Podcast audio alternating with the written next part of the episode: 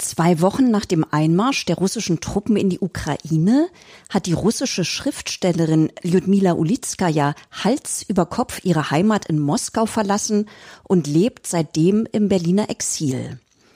Am sechzehnten Juni zweitausenddreiundzwanzig wurde ihr für ihr Lebenswerk in Lübeck der Günter-Grass-Preis verliehen. Das war für uns in der Landesvertretung Schleswig-Holstein in Berlin Anlass und Fest, sie am zwanzigsten Juni zweitausenddreiundzwanzig zu einem Gespräch über ihr Leben und Werk einzuladen. Dieses sehr beeindruckende und berührende Gespräch mit Ljudmila Ulitzkaja und ihrer Übersetzerin Ganna-Maria Braungardt haben wir für Sie aufgezeichnet und veröffentlichen es nun in unserer Podcast-Reihe Alles, was Wissenschaft. Mein Name ist Heike Muss. Ich bin normalerweise Host dieses Podcasts und darf Ihnen nun die Radiomoderatorin Gesa Ufer als Gastgeberin des Gesprächs ankündigen.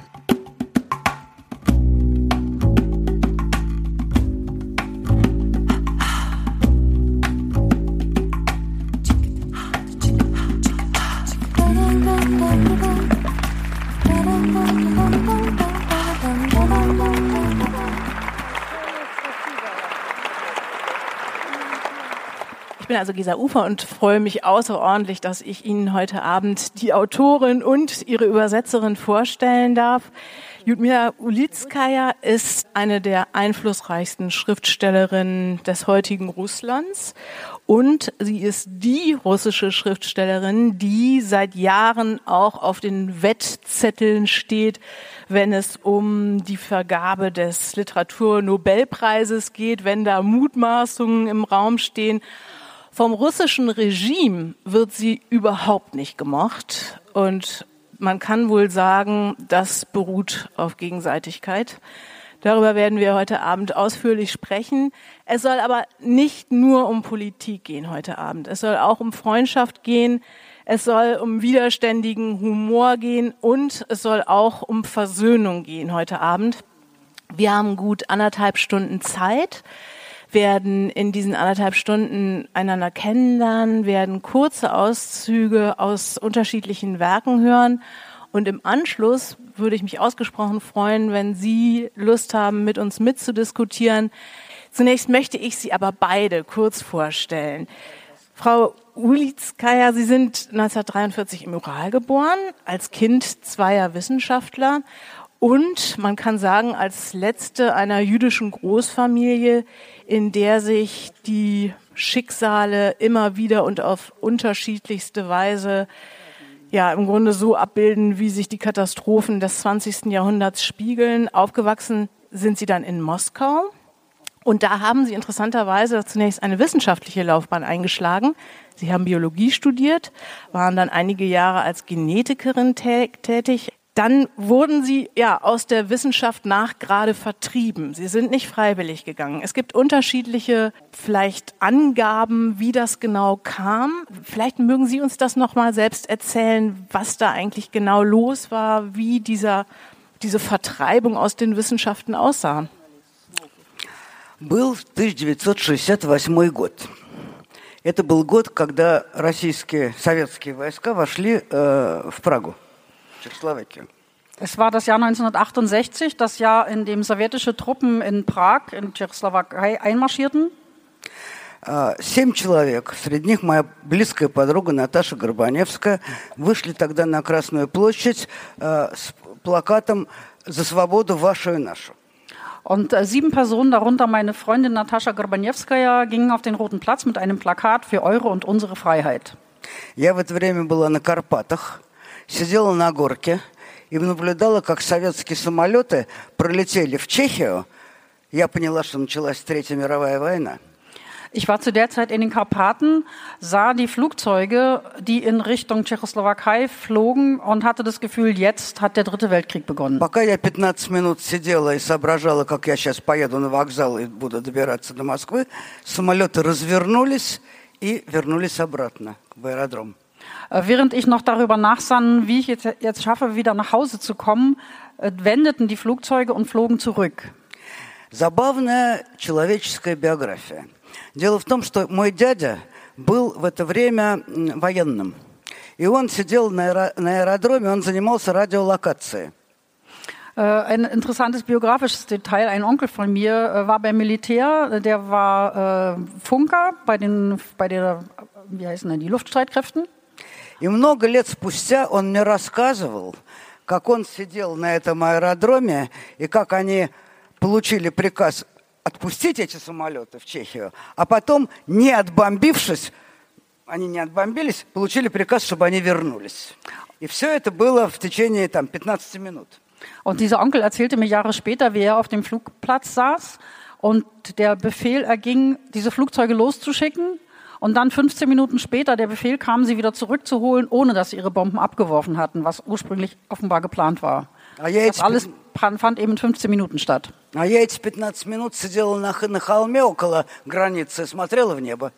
ich saß diese fünfzehn Minuten auf einem Hügel an der Grenze und schaute in den Himmel und sah diese Flugzeuge.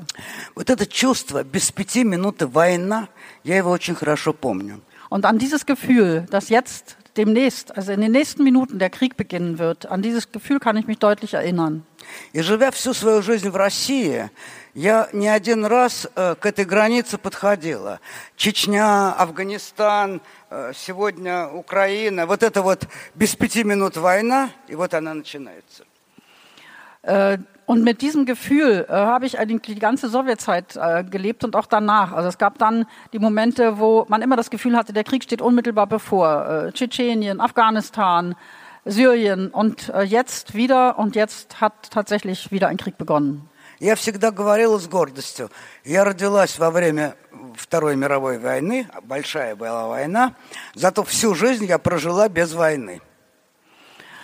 Ich habe immer mit Stolz gesagt, ich bin während des Zweiten Weltkriegs, eines großen Krieges, geboren und habe mein ganzes Leben ohne Krieg verbracht. Есть такая в России пословица: не стройте планов, чтобы не рассмешить Господа Бога. Я его, видимо, рассмешила. Und es gibt äh, so eine, ein Sprichwort, in Russland sagt man, mach keine Pläne, sonst bringst du Gott zum Lachen. Äh, offenbar habe ich Pläne gemacht und Gott zum Lachen gebracht.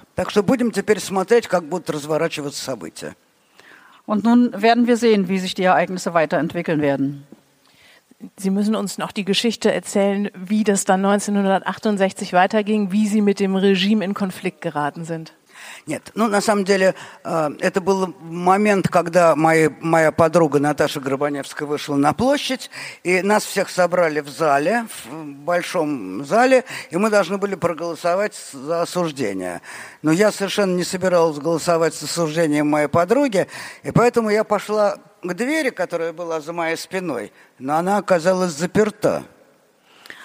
Also das war so, ähm, es war achtundsechzig, diese Freundin war auf den Platz gegangen mit diesem besagten Plakat und dann gab es eine Versammlung im Institut, wo man uns alle zusammenholte, damit wir diese sieben Personen verurteilen sollten, öffentlich. Ich hatte keineswegs vor, meine Freundin öffentlich zu verurteilen und wandte mich zu der Tür äh, hinter meinem Rücken und wollte rausgehen. Diese Tür aber war geschlossen. И тогда я, весьма нарядная девица, на вот таких каблуках, прошла через весь зал и вышла возле президиума при полном молчании зала. Und da ging ich, ein sehr schick gekleidetes junges Mädchen mit solchen hohen Absätzen, marschierte ich also stolz äh, durch den ganzen Saal und vor dem Präsidium vorbei zur nächsten Tür, die hinausführte. Через два месяца кончился äh, мой äh, срок аспирантуры, и, конечно, я никакой диссертации мне не дали защитить, и с тех пор я свободный художник. Zwei Monate später endete meine äh, Zeit für die Dissertation. Natürlich ließ man mich diese Dissertation nicht mehr verteidigen. Ja, und äh, seit damit endete meine Wissenschaftskarriere und begann äh, meine Schriftstellerlaufbahn. Если бы мне пришлось выбирать заново специальность, я бы снова выбрала свою специальность генетику. Это потрясающе интересная дисциплина. Und würde ich heute vor die Wahl gestellt, noch einmal äh, meinen Beruf zu wählen, dann würde ich mich wieder für die Genetik entscheiden, weil das ist ein außerordentlich interessantes Forschungsgebiet. Und tatsächlich haben Sie auch den Blick der Biologin, der Genetikerin nie ganz abgelegt. Äh, ich musste mich immer wieder so an ein hübsches Zitat, ich glaube von Pablo Neruda, erinnern, der da gesagt hat, der Mensch ist ein Säugetier, das sich kämmt. Und so ein wenig, so ist Ihr Blick auch auf uns Menschlein mitunter. Ja, ja, спасибо. Kann ja, ich ja, genau so ist es. Vielen Dank. Inwiefern ist die Schriftstellerei denn irgendwie doch auch die Fortführung Ihres ersten Jobs? Ну, вы знаете, на самом деле всегда в центре моего внимания был человек. В те времена, когда я занималась биологией, меня интересовала генетика человека, как происходит передача наследственных качеств. Äh, nun, äh, im Zentrum meiner Aufmerksamkeit, meines Interesses stand immer der Mensch. Als ich Genetikerin war, ging es darum, wie Vererbung stattfindet, also wie von Generation zu Generation bestimmte Dinge vererbt werden. Став писателем, я не поменяла профессию, я просто зашла к моему предмету исследования, к человеку с другой стороны. Und als ich Schriftstellerin wurde, habe ich eigentlich meinen Beruf gar nicht so richtig gewechselt. Ich habe nur meinen Forschungsgegenstand, äh, nämlich den Menschen, von einer etwas, aus einem etwas anderen Blickwinkel betrachtet. Angefangen zu schreiben haben Sie dann ja in den siebziger Jahren. Ab neunzehnhundertneunundsiebzig waren Sie als Dramaturgin im Jüdischen Kammertheater in Moskau beschäftigt. neunzehnhundertdreiundachtzig erschien dann im sowjetischen Kinderbuchverlag Ihre erste Geschichtensammlung. Seit neunzehnhundertzweiundneunzig publizieren Sie jetzt also in dichter Folge Romane, Erzählungen, die im russischen Alltag spielen. Wir haben gerade nochmal draußen drüber gesprochen. In vierundfünfzig Sprachen sind Ihre Bücher inzwischen übersetzt. Ähm, Aber man kann schon auch sagen, erst in Perestroika-Zeiten haben Sie so richtig losgelegt. Also da konnten Sie im Grunde von Menschen und Themen schreiben, über die auch vorher so nicht geschrieben werden konnte. Also über Holocaust und Gulag, über Juden, Krimtataren, Menschen mit Behinderung, Marginalisierte. Möglicherweise ja auch die Art, wie Sie hier über Frauenschicksale sprechen, waren so erst in dieser Zeit möglich? Вы знаете, должна вам сказать, что у меня никогда не было ощущения, что, что у меня есть э, цензура. Потому что я совершенно не претендовала на то, чтобы быть напечатанной. И это давало мне очень большую свободу. Wissen Sie, ich hatte nie das Gefühl, dass es für mich irgendwie eine Art Zensur gibt. Ich habe nie damit gerechnet, gedruckt zu werden und habe geschrieben, wie ich eben schrieb, ohne daran zu denken, dass das irgendwie vielleicht zensuriert werden könnte. Действительно так получилось, что некоторые мои рассказы были напечатаны э, спустя двадцать-тридцать лет после того, как они были написаны. Но написаны-то они были тогда. Und tatsächlich äh, ist es dann natürlich so gekommen, dass äh, zwanzig, dreißig Jahre nachdem, diese, nachdem einige Erzählungen geschrieben wurden, sie erst erscheinen konnten. Aber geschrieben wurden sie wesentlich früher. Это мое постоянное обращение к всем моим друзьям и ко всем слушателям. Господа, пишите. Пишите о своей жизни. Это безумно важно оставлять о себе письменные свидетельства. Und das sage ich immer allen meinen Freunden, Bekannten, äh, allen, die mir zuhören. Schreibt, Leute, schreibt.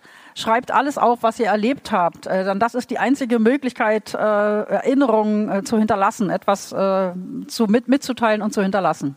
Вся человеческая история началась с того момента, когда первый человек, обладающий уже способностью писать, стал записывать, что с ним происходит сегодня. Это было начало человеческой истории. Она продолжается до сих пор. Die Menschheitsgeschichte begann nämlich in dem Moment, wo der erste Mensch, der schriftlich sich ausdrücken konnte, äh, aufschrieb, was mit ihm in dem Moment an diesem Tag passiert. Damit begann die Menschen, Menschheitsgeschichte und so wird sie täglich weitergeführt durch Aufschreiben. Я вас уверяю, что вашим э, внукам, правнукам, когда вас не будет, будет чрезвычайно интересно прочитать ваши записки, как мне было безумно интересно прочитать записку моего прадеда. Und ich versichere Ihnen, Ihre Kinder, Ihre Enkel und Urenkel, für die wird es ungeheuer interessant sein zu lesen, was Sie heute aufschreiben, was Sie erlebt haben. Genauso wie es für mich sehr interessant war, die Aufzeichnungen meines Urgroßvaters zu lesen. Маленькую книжечку заведите и пишите. Ja, schaffen Sie sich ein kleines Notizbüchlein an und schreiben Sie auf. Das ist wirklich wichtig.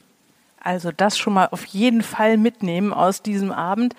Ihr neuer Band, hier im, im Februar erschienen, heißt, und das ist ja ganz in diesem Sinne, die Erinnerung nicht vergessen. Und auch wenn Sie sich selbst nie wirklich explizit als Dissidentin bezeichnet haben, dann ist gerade Ihr Engagement für die inzwischen verbotene Menschenrechtsorganisation Memorial wahrscheinlich die, die Sie auch in den Augen der Herrschenden nochmal besonders suspekt gemacht haben.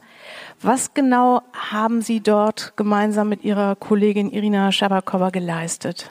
Ну, вы знаете, дело в том, что мемориал создали мои друзья, и я все время находилась поблизости. Я не была, то есть я и член э, мемориала, но я никогда не была в, в числе руководителей и, так сказать, значительных фигур, но я всегда поддерживала, как могла, их работу. Я вела там детскую секцию, скажем так. Ich habe, war immer sehr eng verbunden mit Memorial. Das liegt einfach daran, dass ich befreundet bin mit den Personen, die die Organisation gegründet haben.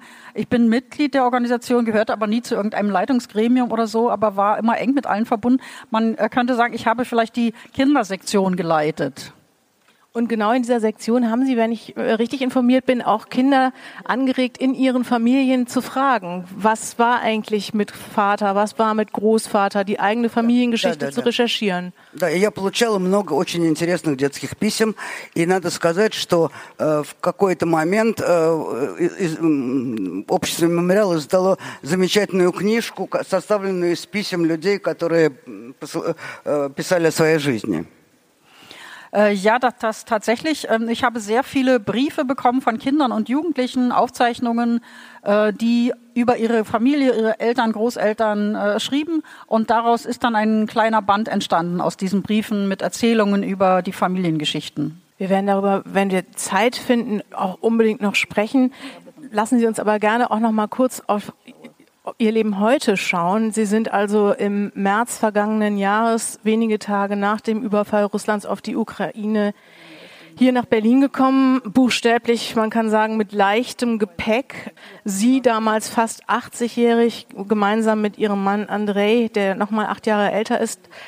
Was ganz genau hatte damals den Ausschlag gegeben?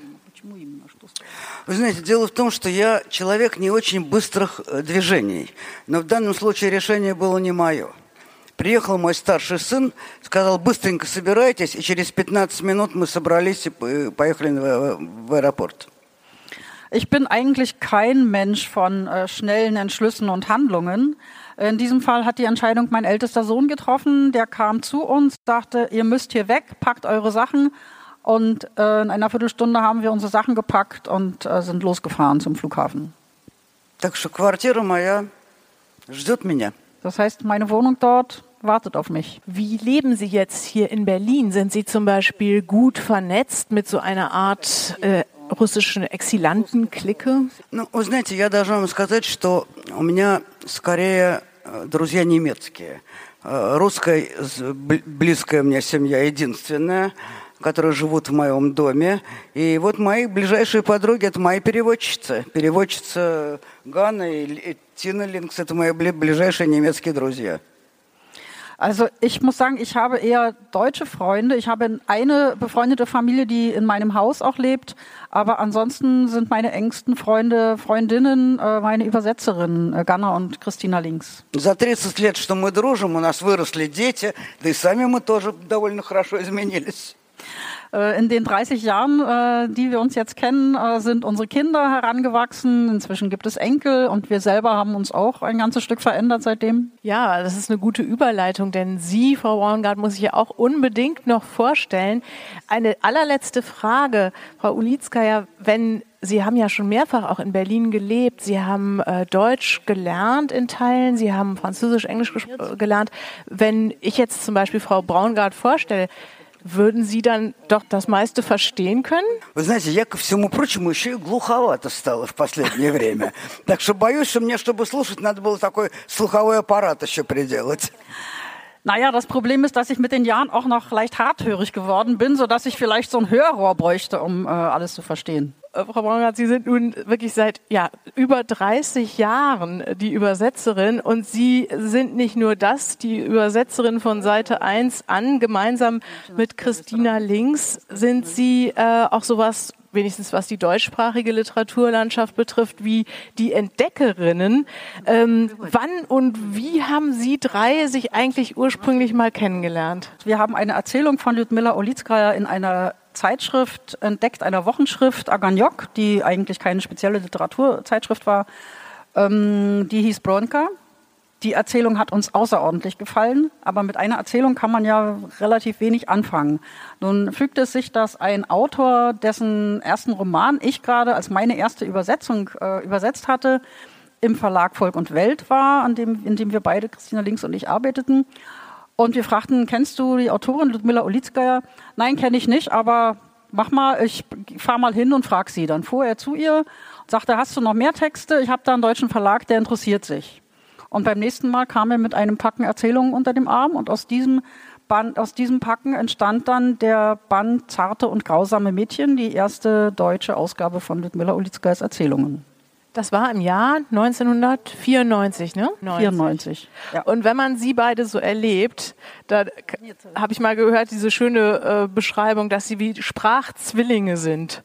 Äh, erleben Sie sich gegenseitig auch so? Ну, вы знаете, дело в том, что я не могу сказать, что мы языковые близнецы, но то, что мы прожили тридцать лет э, очень в тесном общении, это, конечно, накладывает на всех нас трех, очевидно, какой-то отпечаток. Ja, also Sprachzwillinge weiß ich nicht, ob man das so nennen kann, aber natürlich diese dreißig Jahre äh, Kommunikation gemeinsamer, die hat uns alle drei natürlich verändert und geprägt, ja. Jetzt ähm, haben Sie, Frau Braungardt, interessanterweise auch irgendwie so eine durchaus mathematisch-naturwissenschaftliche Ader und wollten auch mal ursprünglich eher in diese Richtung etwas studieren, haben dann aber, wir sind darüber sehr, sehr froh, russische Sprache und Literatur studiert. Und Sie übersetzen viele große Namen aus dem Russischen, also Boris Bakunin, Polina Dashkova, die weißrussische Literaturnobelpreisträgerin Svetlana Alexej, Alexej, Alexej, Alexijewitsch zum Beispiel. Ähm, was, was begeistert Sie an der Literatur und Sprache von Ljudmila Ulitzkaja? Also sowohl an der Literatur als auch an der Sprache begeistert mich natürlich vor allem ihre Sicht auf das Leben, ihre Ironie, ihre unschlagbare Fähigkeit, Menschen sehr verschiedener Art und nicht immer unbedingt auch sympathische Figuren, aber so zu zeichnen, dass sie mit großer Wärme und Herzlichkeit äh, rüberkommen und man eigentlich alle ihre Figuren liebt. Und diese mh, Distanz, diese ironische Distanz, die sie auch zu sich selber hat und zu sich selber aufbaut, die ist ganz, ganz wichtig. Und mir liegt einfach diese Art, mit Humor umzugehen, ihre, ihr Stil, ähm, das hat sich einfach sofort äh, so ergeben, dass wir uns da auch sehr gut verstehen und dass es mir deswegen leicht fällt, wahrscheinlich äh, diese Dinge zu übersetzen und mir großen Spaß macht. Sie kommen aus einer Familie, in der das Schauspiel eine große Rolle gespielt hat und Sie haben mal gesagt, dass lustigerweise das Übersetzen auch viel mit Schauspielerei zu tun hat. Inwiefern? Akteurstum. Ja, ähm, das hat damit zu tun, dass man sich verwandeln kann, äh, ohne, also ich als Kind sollte ich mal auf die Bühne gehen und da mit äh, spielen in irgendeinem Stück, fand ich grauenvoll, war mir fürchterlich peinlich, man muss sich verkleiden, man muss da vor Leuten auftreten. Als Übersetzerin macht man natürlich Ähnliches, man versetzt sich in verschiedene Figuren hinein, aber man bleibt im Hintergrund. Ich muss keine Kostüme anziehen und komische Bewegungen auf Bühnen machen. Ich kann das alles über einen Text äh, transportieren. Ja, und wie Sie das machen, das ist einfach wirklich meisterhaft. Ähm, in Deutschland wird Ljudmila Ulitzkaja mit am meisten gelesen. Hier hat sie ihre treuesten Leserinnen und Leser und das verdanken wir wahrscheinlich maßgeblich auch ihren Übersetzungen. Modifizieren Sie eigentlich mitunter so ein bisschen an der Sprache? Modifizieren muss man beim Übersetzen immer. Denn es gibt natürlich keine eins zu eins Übertragung, also eine Wort-Wort-Übertragung muss zwangsläufig scheitern. Und es gibt manchmal, also Gott sei Dank gibt es das Internet und man kann seinen Autorinnen sehr viel Fragen stellen. Das mache ich auch immer. Ich bin da sehr bohrend. Wenn mir etwas in einem Text nicht klar ist oder ich das Gefühl habe, hm, hier stimmt was nicht, dann äh, ist Christina Links da auch äh, sehr hinterher, die ja die Texte auch alle nochmal liest, die Übersetzungen liest und die das mit dem Original vergleicht, dass wir dann fragen, hm, also hier hätten wir eine Frage oder ist ein bisschen ungenau. Da wird dann auch mal was verändert, ja.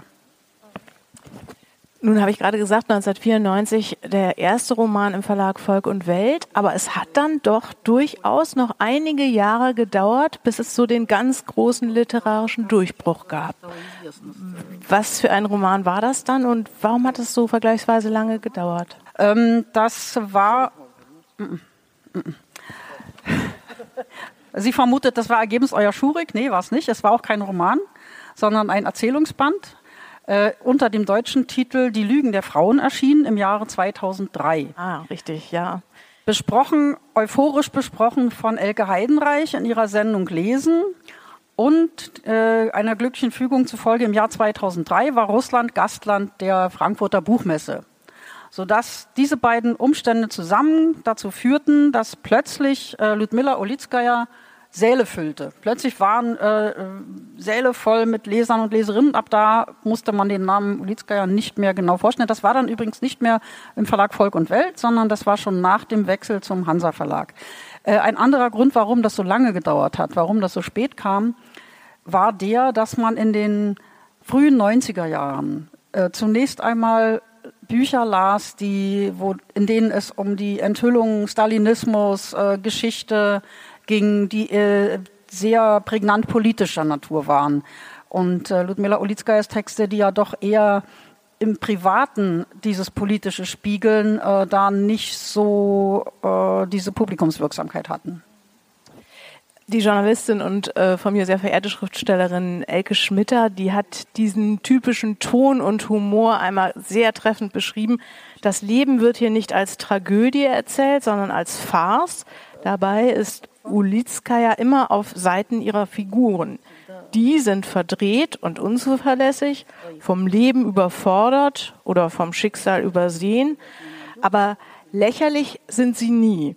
Elke Schmitter hat sie genannt, solidarische Mitteilungen aus einer Welt, in der stabile Tristesse und rasende Veränderungen sich scheinbar die Waage halten.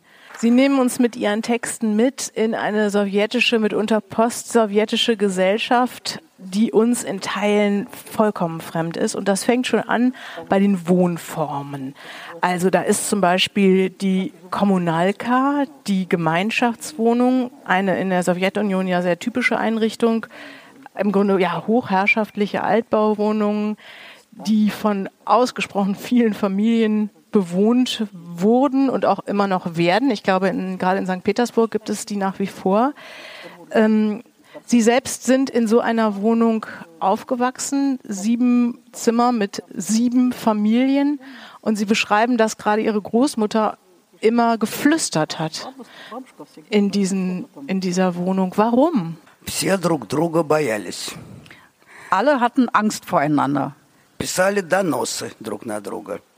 Es wurden Denunziationen, man denunzierte sich gegenseitig. Und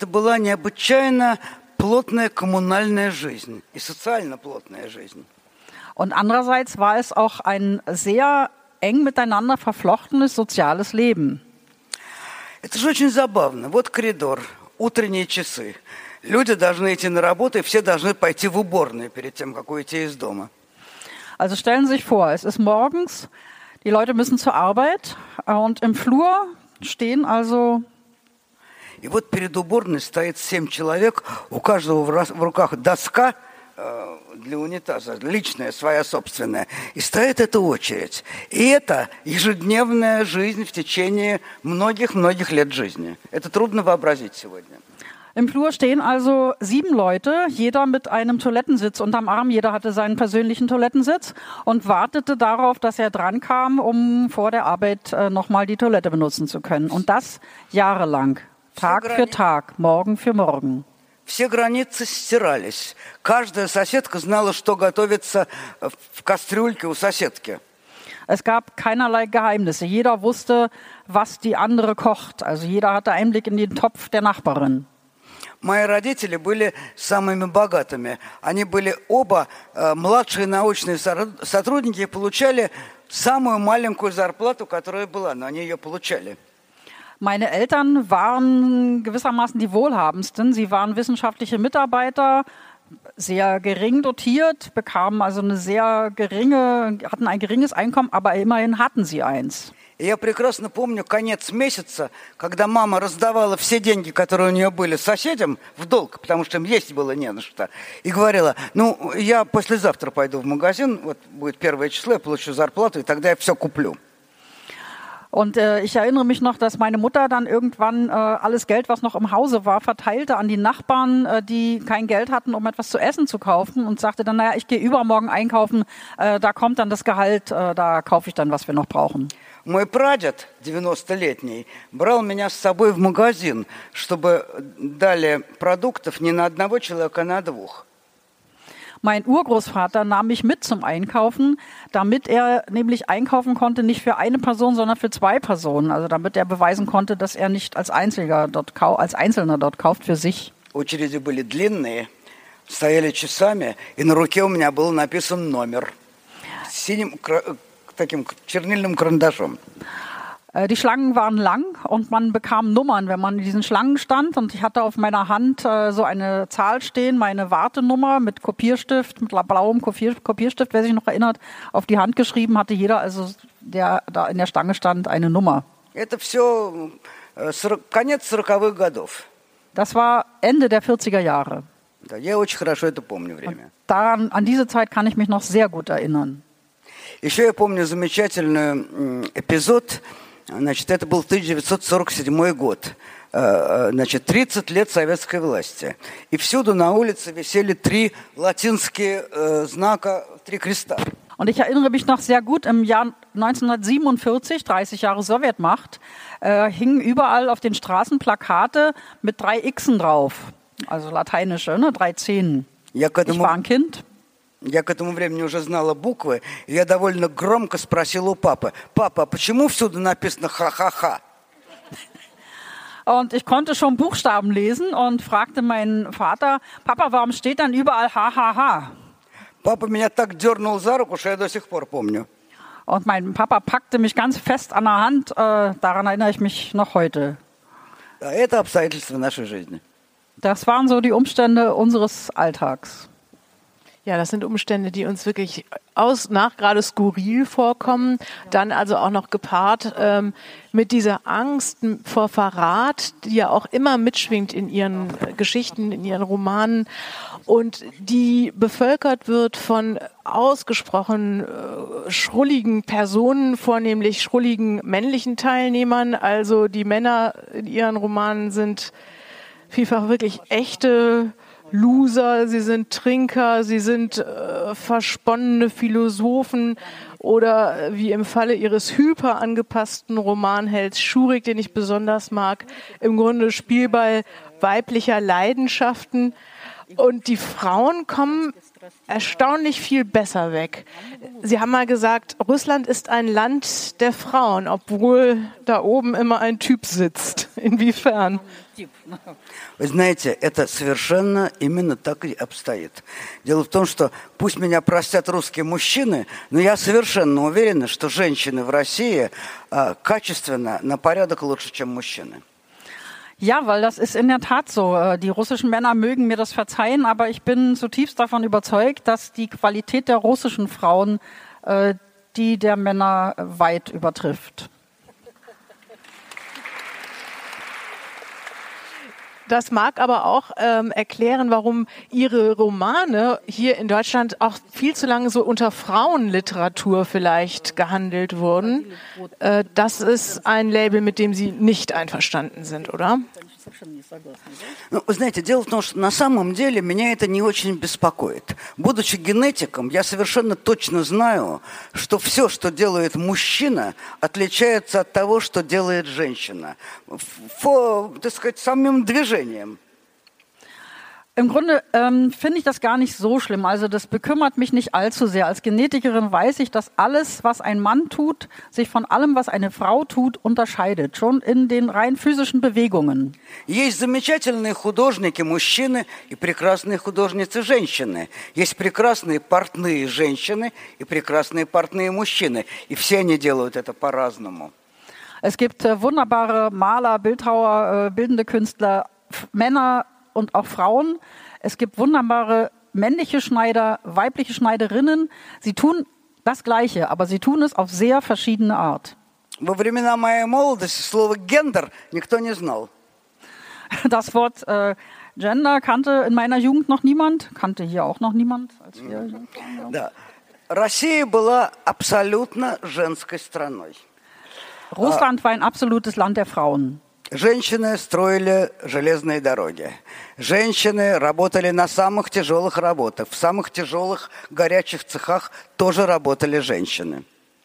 Frauen bauten Eisenbahnlinien, verlegten Schienen, bauten, äh, arbeiteten in Schwermat Schwermetallwerken, in den äh, schwersten körperlichen Arbeiten. Also alles machten Frauen. Die Chefs waren immer Männer.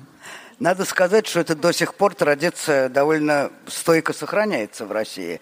В, в кругах э, высшей власти очень мало женщин. Und diese Tradition hat sich, muss man sagen, bis heute fortgeführt, denn in den obersten Regionen der Macht sitzen überwiegend Männer. Да, когда мы смотрим, скажем, фотографии европейских парламентов, то мы видим, что там довольно много женщин. Мужчин все равно больше в Европе. В России одна-две женщины. Wenn wir uns Fotos von europäischen Parlamenten anschauen, dann sitzen da immer relativ viele Frauen. Es sind immer noch mehr Männer als Frauen. Aber wenn man sich Fotos im russischen Parlament ansieht, dann sind da so zwei, drei Frauen. И в этом огромный, на самом деле, российский парадокс. Россия – страна женщин, которые руководят мужчины. А я все жду, что наступит когда-нибудь такой момент, когда в России в руководстве окажется побольше женщин. Страна будет гораздо лучше к этому времени. Und das ist ein Paradox, in dem sich Russland befindet. Also ein Land der Frauen, das aber von Männern regiert wird. Und ich glaube, wenn mehr Frauen und sobald mehr Frauen dort an der Macht wären in Russland, dann würde sich das Land auch radikal verändern. Lassen Sie uns gerne nochmal über äh, einige Topoi und Motive sprechen, die immer wieder in Ihren Büchern vorkommen. Also Ihr Roman Das grüne Zelt zum Beispiel umspannt die Zeit von neunzehnhundertfünfzig bis neunzehnhundertneunzig und erzählt von drei Freunden, die zu Dissidenten werden. Eine ganz herausragende Rolle bei dieser Entwicklung spielt die Literatur. Wir begegnen dort einem, ja, für den gesamten Ostblock, wie wir so schön sagen, ja, typischen äh, Phänomen der illegal verbreiteten Literatur, dem Samizdat. Und der, glaube ich, hat auch in Ihrer eigenen Lesebiografie eine große Rolle gespielt, oder? Да, конечно, огромная, огромная.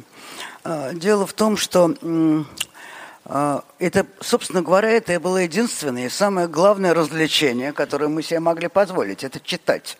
Все другие прочие радости жизни, как-то их было довольно мало. Ja, das ist in der Tat so. Es ist ja so, dass das Lesen war ja eigentlich äh, so ziemlich die einzige Form von Unterhaltung. Alle anderen Unterhaltungsmöglichkeiten, äh, davon gab es noch nicht so viele zu der Zeit. Вот, и поэтому, конечно, книжки составляли главное, э, так сказать, не только развлечение, содержание жизни. Und Bücher waren eben nicht nur Unterhaltung, sondern Bücher waren Sinn und Inhalt des Lebens. Книги мы добывали. Книги, привезенные из-за границы, были чрезвычайно трудно достать, и они очень дорого стоили.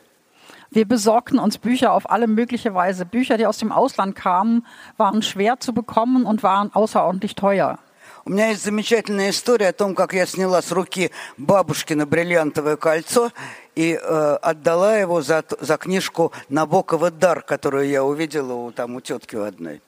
Ich erinnere mich an eine Geschichte, äh, bei der ich einen Brillantring, den Brillantring meiner Großmutter mir vom Finger zog und ihn einer Frau gab, äh, weil ich bei ihr, die handelte mit anderen Dingen, Nabokovs Gabe sah und die unbedingt haben wollte. Прошел не один десяток лет, прежде чем книги Набокова дошли до России. Но тогда эту книгу прочитала из моих рук, ну, десятки моих друзей.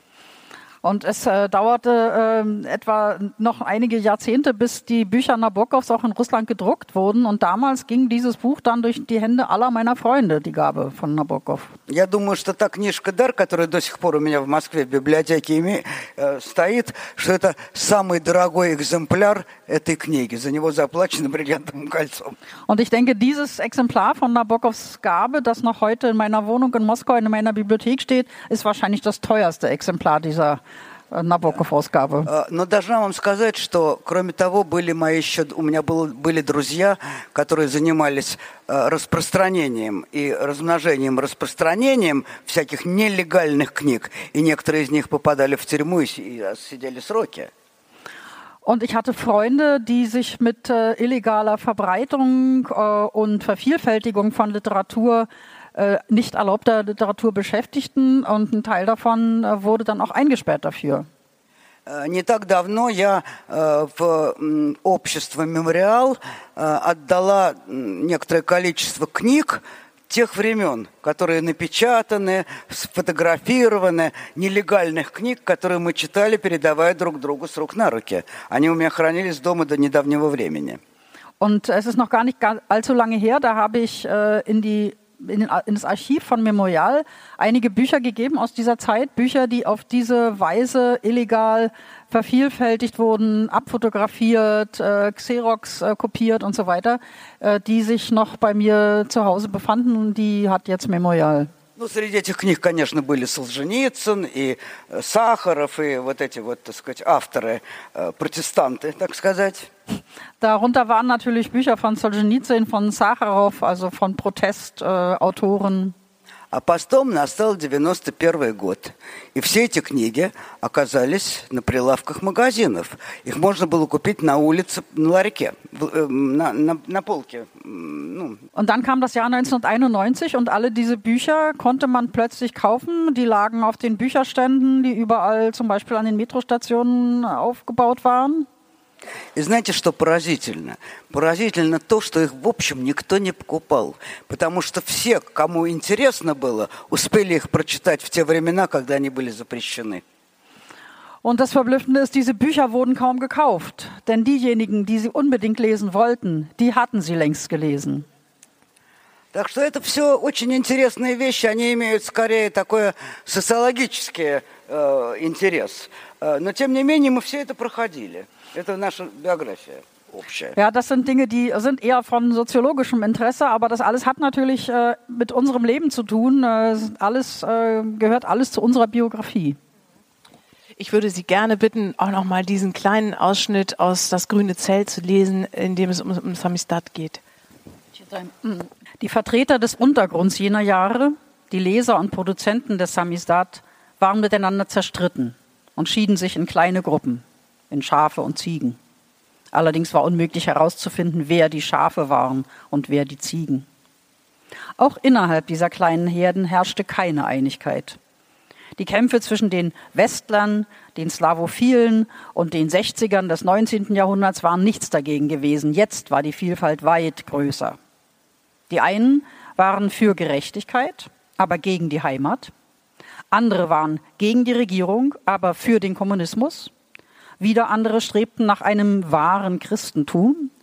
Dann gab es noch die Nationalisten, die von der Unabhängigkeit ihres Litauen oder ihrer Westukraine träumten, und die Juden, die nur von Ausreise sprachen.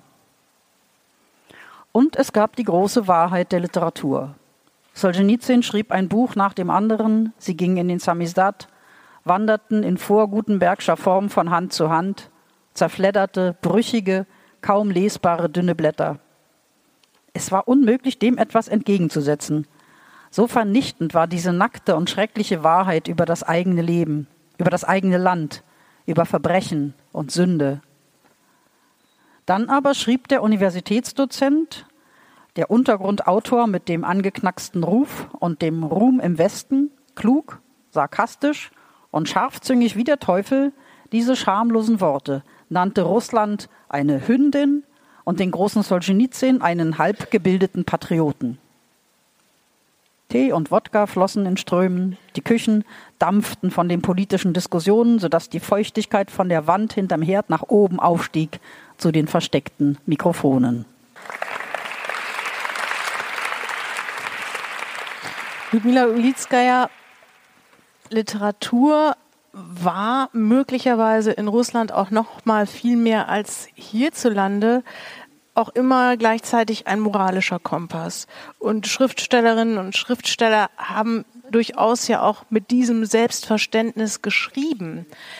Wie sehen Sie Ihre Rolle in diesem Zusammenhang? Wie werden Sie heute vielleicht auch als Instanz wahrgenommen, auch in ihrer Heimat? Вы знаете, я на самом деле не, не, не очень высокого о себе мнения. Я никогда не, э, так сказать, не занимаю... Не... Я себя как автор не очень занимаю. Как автор я себя не очень занимаю. Also, ähm, ich bin, äh, muss ich sagen, nicht besonders hoher Meinung von mir. Also ich beschäftige mich mit mir als Autorin eigentlich relativ wenig. Мне нравится эта работа, мне нравится это занятие, мне нравится писать. Мне нравилось это с детства. С того времени, как я научилась писать, я пишу. Да, с того времени, как я научилась писать, я пишу. До сих пор. Поэтому, ну, я думаю, что, наверное, мне еще предстоит несколько страниц э, испачкать. Э, ну, такое мое жизнесостояние. Муж мой художник, он все время рисует, просыпается, начинает рисовать, а я просыпаюсь, начинаю писать. Ja, also ich, äh, mir geht's eigentlich um die Beschäftigung. Ich schreibe gern, das habe ich immer getan. Schon als Kind habe ich, sobald ich schreiben gelernt hatte, habe ich geschrieben und schreibe bis heute. Das ist eine Beschäftigung, die mir Spaß macht und äh, das gehört zu meinem Leben dazu. Ich fülle eben Papier Seite um Seite. Mein Mann ist äh, bildender Künstler, der wacht auf, greift zum Stift und fängt an zu zeichnen. Und so schreibe ich eben mein Leben lang. Ich werde vielleicht noch ein paar Seiten äh, vollschreiben können in meinem Leben, aber... Das ist es auch. Und es freut mich sehr, dass es Menschen gibt, die das dann auch lesen. Ja, das ist in der Tat so. Und ich finde das gerade rührend, mit welcher Bescheidenheit Sie hier auftreten. Äh, tatsächlich sieht es das russische Regime äh, wohl auch doch etwas anders. Ich weiß nicht ganz genau. Ich, ich habe gelesen, dass Ihre Bücher in öffentlichen Bibliotheken mitunter umgedreht in den Regalen stehen, ähm, mitunter auch gar nicht mehr auftauchen in Buchhandlungen. Was wissen Sie darüber? Дело в том, что я всю свою жизнь жила, как будто не замечая власти. И надо сказать, слава тебе, Господи, власть тоже не очень меня замечала. Мы как бы проходили, не глядя друг на друга.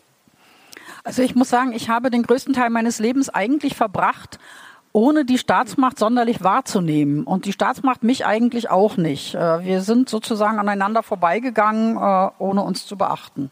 Я не люблю власть как таковую. Любую. И хорошую, плохую. Я вообще не люблю власть. Ich mag nun mal Macht nicht. Also keine Staatsmacht. Egal welcher Form und welcher Art. И в этом достоинство любого человека жить как можно более свободно, как можно менее ощущая на себя, на себе диктат власти. Und äh, darin liegt die Würde jedes Einzelnen, dass er äh, leben kann, ohne sich besonders von der Staatsmacht beeinflussen zu lassen äh, oder auf sie einlassen zu müssen. Сегодня мои книжки äh, из библиотек не изымают. В магазинах они пока что еще продаются. На витрины их не выставляют. И продаются они в пакетах запечатанных. Also meine Bücher sind nicht aus den Bibliotheken verschwunden, dort stehen sie noch. Sie sind auch nicht aus den Buchhandlungen verschwunden. Sie sind allerdings eingepackt. Sie sind umhüllt äh, und irgendwie so abgeschlossen. Also in, in Packpapier oder in irgendwas, dass man sie nicht auf den ersten Blick äh, als solche erkennen kann. Aber es gibt sie noch, sie werden verkauft. Ja, у меня впечатление такое, что это на самом деле рекламная акция просто. Irgendwie habe ich das Gefühl, das handelt sich eher um einen Werbeakt, wenn man das so vertreibt. Nun sind Sie seit März vergangenen Jahres hier und werden natürlich äh, immer wieder gefragt, äh, was denken Sie zu der aktuellen politischen Situation, äh, wo sehen Sie eine potenzielle Lösung, aber diese Rolle spielen Sie nicht sonderlich gern, oder?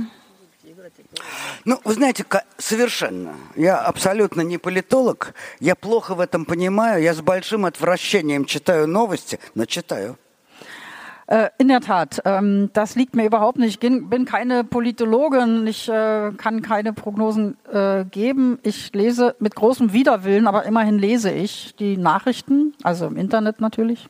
У меня такое ощущение, что эта история надолго, что она будет длиться до тех пор, пока совершенно не истощатся в России ресурсы. А они на самом деле ограниченные. Ich habe das Gefühl, dass das noch, diese Sache noch sehr lange dauern wird, so lange, bis Russlands Ressourcen aufgebraucht sind. Und die sind in der Tat begrenzt. То есть там ярости и желание управлять миром гораздо больше, чем реальной силы. Вот такое у меня ощущение. Also Anspruch, Wut und ähm, das Bestreben, die Welt irgendwie zu beherrschen, ist sehr viel größer als die realen Möglichkeiten dafür. И это противостояние сегодня с Украиной нам уже показывает и дальше покажет, насколько была м, ошибочна и не продумана вся эта операция военная. Und äh, dieser Kampf gegen die Ukraine und das äh, Gegengewicht, das sich dadurch die Ukraine gebildet hat, zeigt eigentlich deutlich, wie wenig durchdacht diese ganze Kriegsaktion gewesen ist, wie wenig äh, vorher gesehen wurde, was daraus werden kann. С обеих сторон гибнут молодые люди. И должна сказать, что мне молодых украинцев жалко точно так же, как мне жалко молодых русских ребят из провинции, которых посылают на фронт, потому что таким образом страна убивает свое будущее. Und äh, in, Krieg, in diesem Krieg sterben junge Menschen auf beiden Seiten, Russen und Ukrainer. Und mir äh, tun die jungen Ukrainer, die da fallen, genauso leid wie die jungen Russen, die armen Jungs aus der Provinz, die sie dort in diesen Krieg schicken. Und auf diese Weise wird die Zukunft des Landes getötet. Население страны уменьшается. Каждый год определенным образом падает население. И этот процесс на самом деле будет продолжаться и впредь. Die Bevölkerung nimmt ja von Jahr zu Jahr immer mehr ab und ähm, der Krieg trägt natürlich dazu bei, dass diese abnehmende Tendenz äh, noch stärker wird. В некотором смысле это, как так сказать, Земля, наша планета, она приветствует уменьшение населения, потому что она с трудом выдерживает то количество людей, которое расплодилось в мире. Ну, немножко будет поменьше жить людей в России, по-видимому. Die Erde als Planet, ähm, die ist da gar nicht so undankbar, weil wir sind sowieso zu viele Menschen auf der Erde und äh, wenn es dadurch etwas weniger Menschen gibt, dann gibt es eben weniger Menschen auf Russland, äh, aus, äh, aus Russland auf dieser Erde. Ähm, ja, die Erde hat sowieso nur begrenzte Möglichkeiten und wir sind eh schon zu viele. Ja, ограничение рождаемости – это проблема следующего поколения. Им придется думать об, о, о том, заводить одного ребенка, двух или вообще, может быть, воздержаться. Und ich denke, die Geburtenregelung ist eine Frage, die noch in der Zukunft zu lösen sein wird, weil man sich vielleicht irgendwann entscheiden muss. Möchte man ein Kind bekommen oder zwei oder noch mehr oder so? Das ist etwas, was wir vielleicht in der Zukunft bedenken müssen. Ja, also die planetare Situation, über die machen Sie sich ja durchaus auch Gedanken. Ich musste gerade auch nochmal denken an diesen äh, Spruch, der, ich glaube, am S-Bahnhof Charlottenburg lange stand von Ben Wagin, wir sind die Hautkrankheit der Erde. Aber jenseits dessen haben Sie sich ja auch sehr, sehr deutlich geäußert zu dieser kriegerischen Auseinandersetzung in dem im Februar erschienenen Essayband ähm, Die Erinnerung nicht vergessen. Und da sind die meisten Texte schon vor dem Überfall Russlands auf die Ukraine entstanden. Aber es gibt einen oder mindestens einen, der doch sehr, sehr deutlich ihre Haltung klar macht. Und ich würde Frau Braungardt bitten, diesen Text einfach nochmal zu lesen, bitte.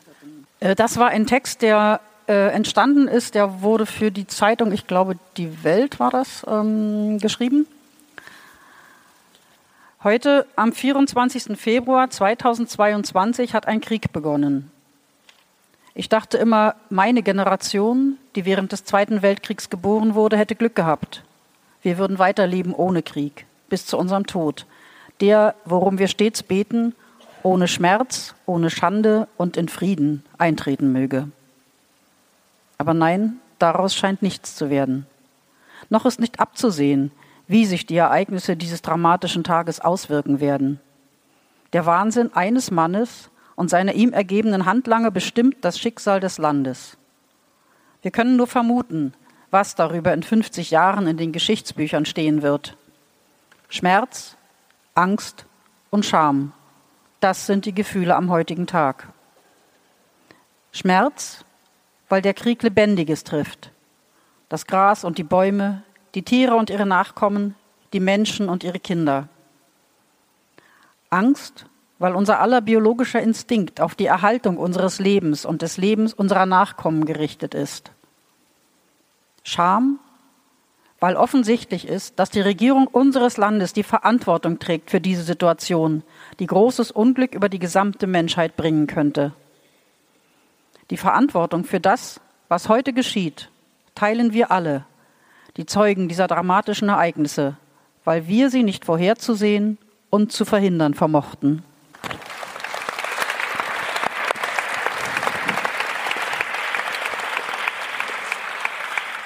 Sie haben an verschiedenen Stellen immer wieder beschrieben, wie Ihre Eindrücke sind, auch aus Ihrem privaten Bekanntenkreis, nämlich dass es da überhaupt keine oder praktisch kaum Zustimmung gibt zu diesem Krieg.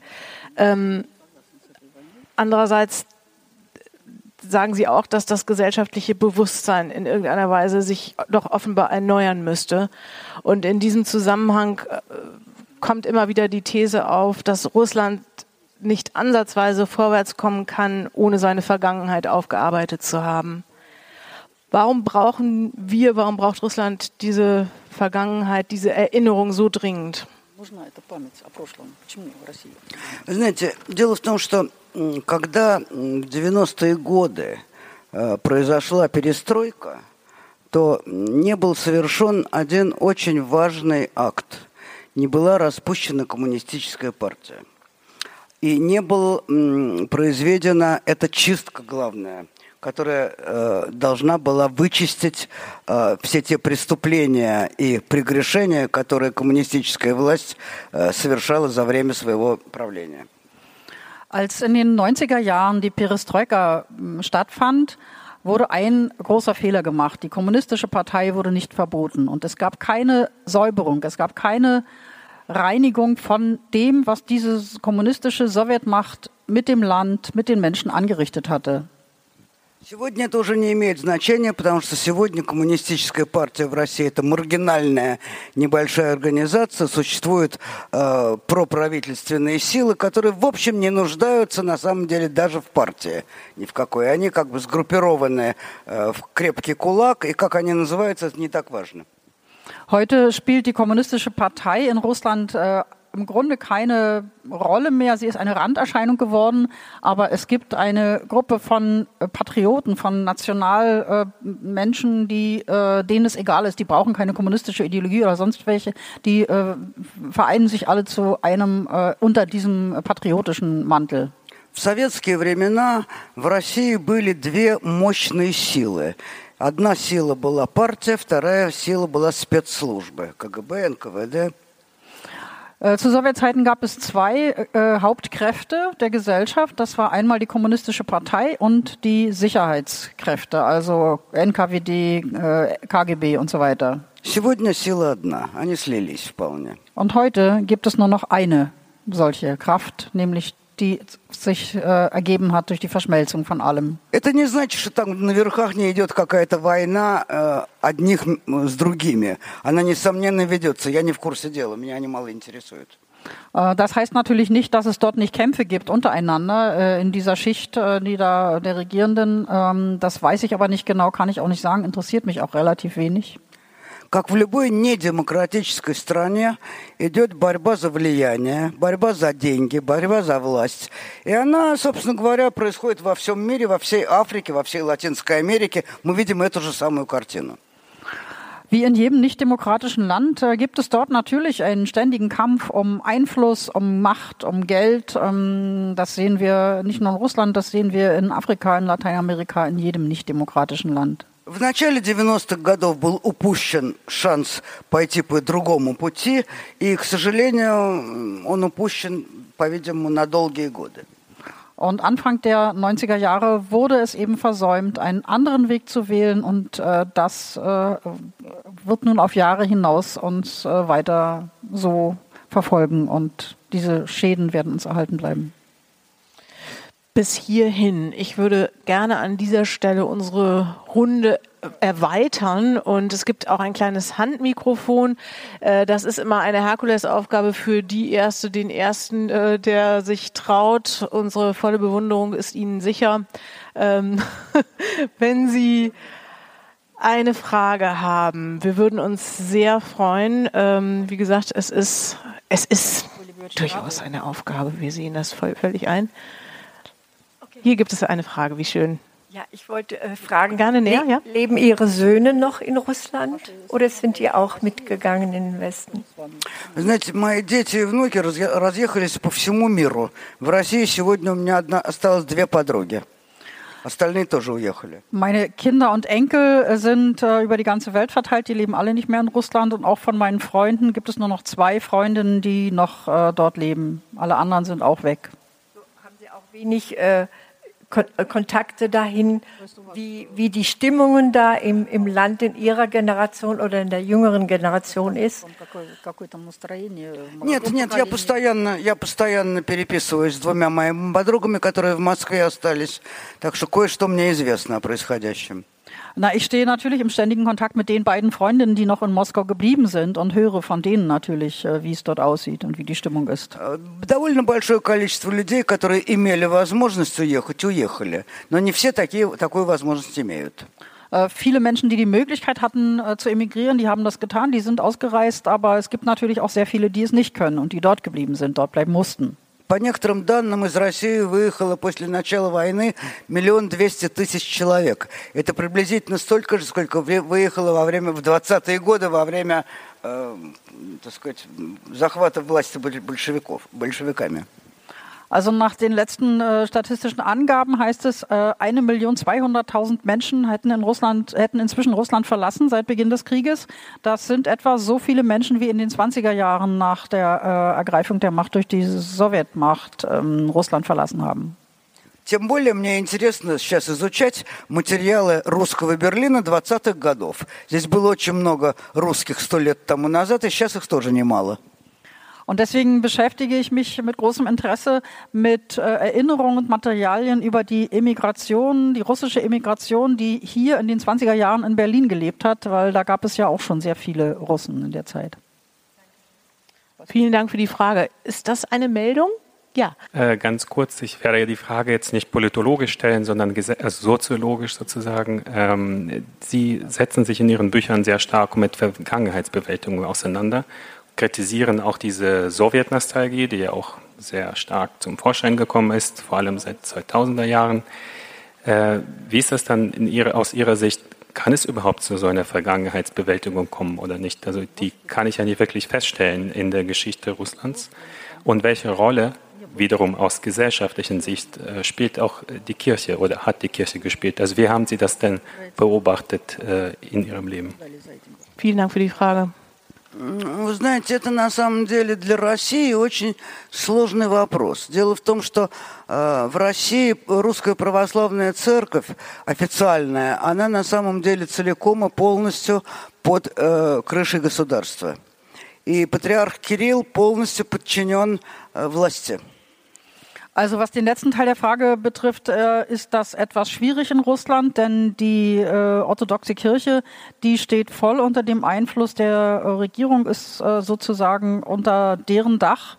Ähm, der äh, Kirill, äh, der Patriarch, ähm, ist also voll beeinflusst von der Staatsmacht. Insofern wird es da keine Vergangenheitsbewältigung unter dieser Ägide geben. Недавно Patriarch делал äh, заявление и благословлял äh, российских воинов на войну с Украиной. Это было буквально несколько недель тому назад. Vor einigen Wochen erst hat Kirill, äh, Patriarch Kirill äh, die russischen Truppen gesegnet, die in den Krieg gegen die Ukraine gezogen sind. Но в России есть еще и другие христианские э, направления, кроме Русской Православной Церкви, которые, э, позиция которых отличается от э, такой подчиненной, э, но и они тоже преследуются. Aber es gibt in Russland auch andere christliche Gemeinschaften, Organisationen, die sich dem entgegenstellen, die nicht äh, sich diesem Einfluss ergeben, aber die werden natürlich auch entsprechend verfolgt.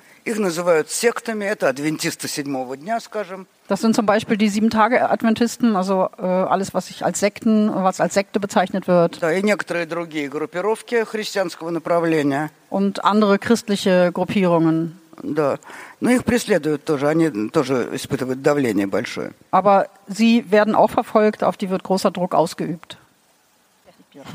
Sie mussten Ihre Heimat verlassen. Sie leben hier in Berlin in, ich sag mal, relativer Sicherheit, was man mit Blick auf Russland nicht unbedingt äh, ständig glauben kann. Gibt es in Ihrem Leben so etwas wie Angst? Ой, пожалуй, нет. Мне восемьдесят лет. Я уже как-то свою жизнь прожила. Мне главная задача ее как-то дожить достойно. А чего бояться? Ну, не хотелось бы долго валяться в больнице, скажем, и страдать от всякого рода болей. Но сейчас хорошая медицина, в Германии в особенности хорошая. Так что надеюсь, что мне обезболивающее вколют. Im Grunde nein. Ich bin achtzig Jahre alt.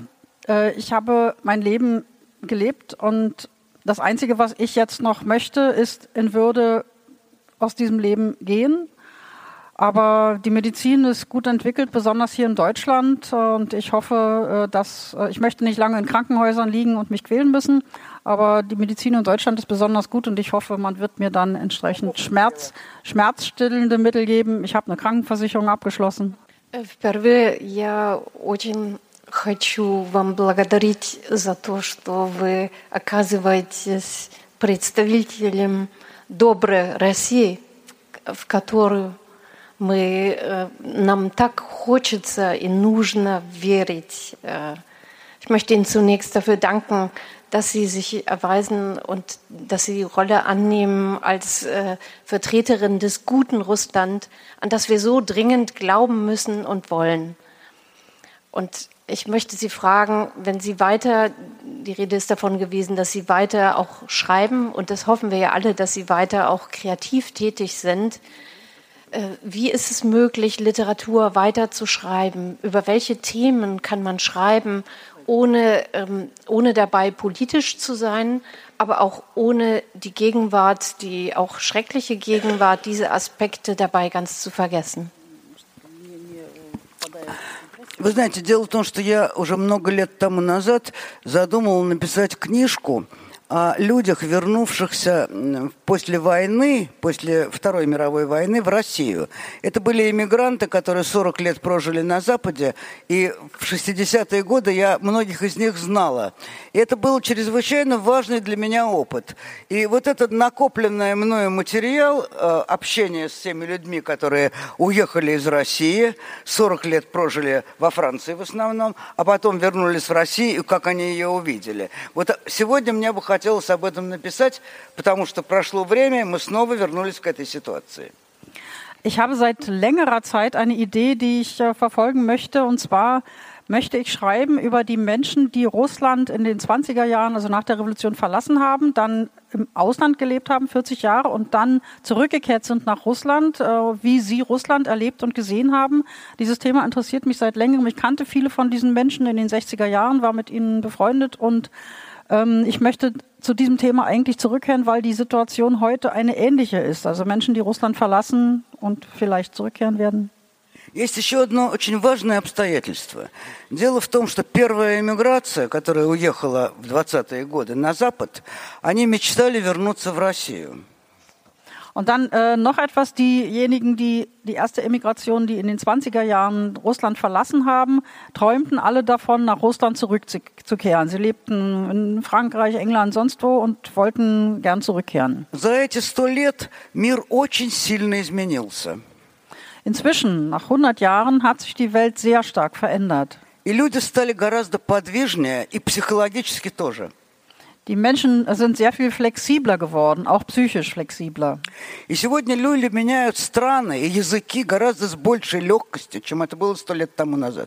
Heute wechseln die Menschen die Länder und die Sprachen, in denen sie kommunizieren, sehr viel leichter und schneller als hundert Jahre, als vor hundert Jahren. И поэтому тот миллион двести тысяч молодых людей, которые сегодня уехали из России, вряд ли они вернутся, потому что лучшие из них найдут себе работу на Западе, и мало шансов, что они вернутся. Это очень плохо для страны. Und ich glaube, diese eine Million zweihunderttausend junger Menschen, die Russland heute verlassen haben, die werden wohl kaum wieder zurückkehren nach Russland. Sie werden sich sehr schnell anpassen. Die Besten von ihnen werden Arbeit finden im Westen. Und das ist natürlich sehr traurig für Russland, dass sie verlassen haben. Проблема и социологическая, и антропологическая, потому что будет другой человек жить в стране. После того, как уедут эти самые миллион двести тысяч образованных, умных и наиболее продвинутых, кто там останется? Und das ist natürlich, ergibt sich daraus ein sowohl soziologisches als auch äh, in gewisser Weise anthropologisches Problem, denn das Land, das von einer Million zweihunderttausend jungen Menschen, klugen, flexiblen Menschen äh, verlassen wurde, wird ein anderes sein danach, wenn diese aktiven, äh, klugen Köpfe das Land verlassen. Когда я начинала заниматься генетикой, то в моем кругу, это была очень хорошая генетическая лаборатория, в моем кругу, скажем, было человек десять. близких мне друзей, ученых. Из них сегодня в России остался один человек. Остальные же работают на Западе. Один. Von den Kommilitonen, mit denen ich zusammen studierte und später dann zusammenarbeitete in meinem genetischen Institut, waren wir waren zehn Personen in unserer Gruppe. Von denen ist ein einziger noch in Russland. Alle anderen arbeiten im Westen. Dieser eine einzige ist mein Ex-Mann, deswegen weiß ich das. Eine Frage gibt es noch. Ja, ich bin sehr beeindruckt von Ihren Eindrücken und äh, ja, viele Ihrer Erzählungen muten ja nicht gerade zum Optimismus. Ähm, unter Jelzin begann ja eine Art demokratische Phase in Russland, die dann äh, im Keime erstickt wurden. Äh, und die guten Intellektuellen äh, gehen jetzt, ist ein Brain Drain festzustellen äh, nach, nach Europa oder Amerika. Aber sehen Sie nicht eine Chance, dass die Jugend doch irgendwie aufsteht und irgendwann mal äh, diesen Diktator satt hat? Ähm, Denn äh, offenbar kommt, kommt eine Opposition von innen, oder Putin hat ja eine Angst vor einem russischen Maidan. Äh, oder ist jetzt diese Angst verflogen, weil die guten Leute alle weg sind? Вы знаете, это очень сложный вопрос. Я сама об этом тоже много думаю. Das ist eine komplizierte Frage, über die auch ich sehr viel nachdenke. Я думаю, что сегодняшнее правительство и сегодняшний руководитель страны не случайно упали с дерева на этот э, народ. Он его создал, он его выдвинул, он его выбрал, и он его поддерживает. И это показывают нам выборы. На выборы, конечно, гоняют метлой, но, в общем, все-таки большое количество народа, как говорят э, статистические данные, безусловно, поддерживают сегодняшнего руководителя. Вот в чем дело. Aber es ist ja so, dass äh, dieser Diktator, dieser Führer des Landes, ist ja nicht vom Himmel gefallen auf das Volk herab, sondern das Volk äh, unterstützt ihn. Äh, das sehen wir bei den Wahlen, wo ein Großteil dieses Volkes eben äh, ihn immer wieder wählt. Und das ist gar kein Zufall. Deswegen, ich sehe da wenig Chancen für eine Revolution, quasi für einen Aufstand von unten. Als gebürtiger Lübecker bin ich natürlich erfreut und stolz, dass Ihnen vor wenigen Tagen in Lübeck ein solcher Preis äh, verliehen worden ist, einer solchen Persönlichkeit. Aber Sie hatten vorhin schon eine Empfehlung ausgesprochen, nämlich die Erinnerungen äh, festzuhalten an die Vorfahren, an das eigene Leben. Und ähm, jetzt wollte ich Sie fragen, welche Empfehlungen haben Sie denn noch an uns, als an uns, die wir jetzt eben mehr oder weniger fassungslos vor der Situation in Russland stehen, der Situation, die Sie ja auch nach Berlin gebracht haben. Haben Sie da eine Empfehlung, wie wir helfen können, wie wir insgesamt Einfluss ausüben können, damit die Dinge besser werden? Вы знаете, я на самом деле всю жизнь сознательно веду дневник. И буквально вчера я написала следующую фразу. Буквально вчера. Какая жалость, что мне уже восемьдесят лет, и у меня больше нет старших. Оказалось, что теперь самая старшая я, и мне не у кого спросить совета. Ich schreibe ja mein Leben lang schon Tagebuch. Und ich habe gerade gestern einen Satz in mein Tagebuch geschrieben. Wie schade, dass ich keine Menschen mehr habe, die älter sind als ich, weil... Jetzt kann ich niemanden mehr fragen, jetzt bin ich die Ältere und es gibt niemanden mehr, den ich um Rat fragen kann. Deswegen müssen wir die Jüngeren fragen, die klüger sind als wir. Die müssen wir um Rat fragen. Vielen, vielen Dank, Ljudmila Ulitzkaja. An dieser Stelle würde ich unseren Abend beschließen wollen. Ich danke ganz, ganz herzlich für Ihre Bücher, für diesen tollen Abend. Ich danke ganz, ganz herzlich Ganna Braungardt für Ihre Übersetzung, auch heute hier wieder sehr, sehr eindrucksvoll. Ich danke Ihnen allen, dass Sie hier waren und möchte Sie ganz herzlich einladen, noch ein Buch signieren zu lassen, mit uns noch den Abend ausklingen zu lassen. Ich wünsche uns und Ihnen alles Gute und Frieden.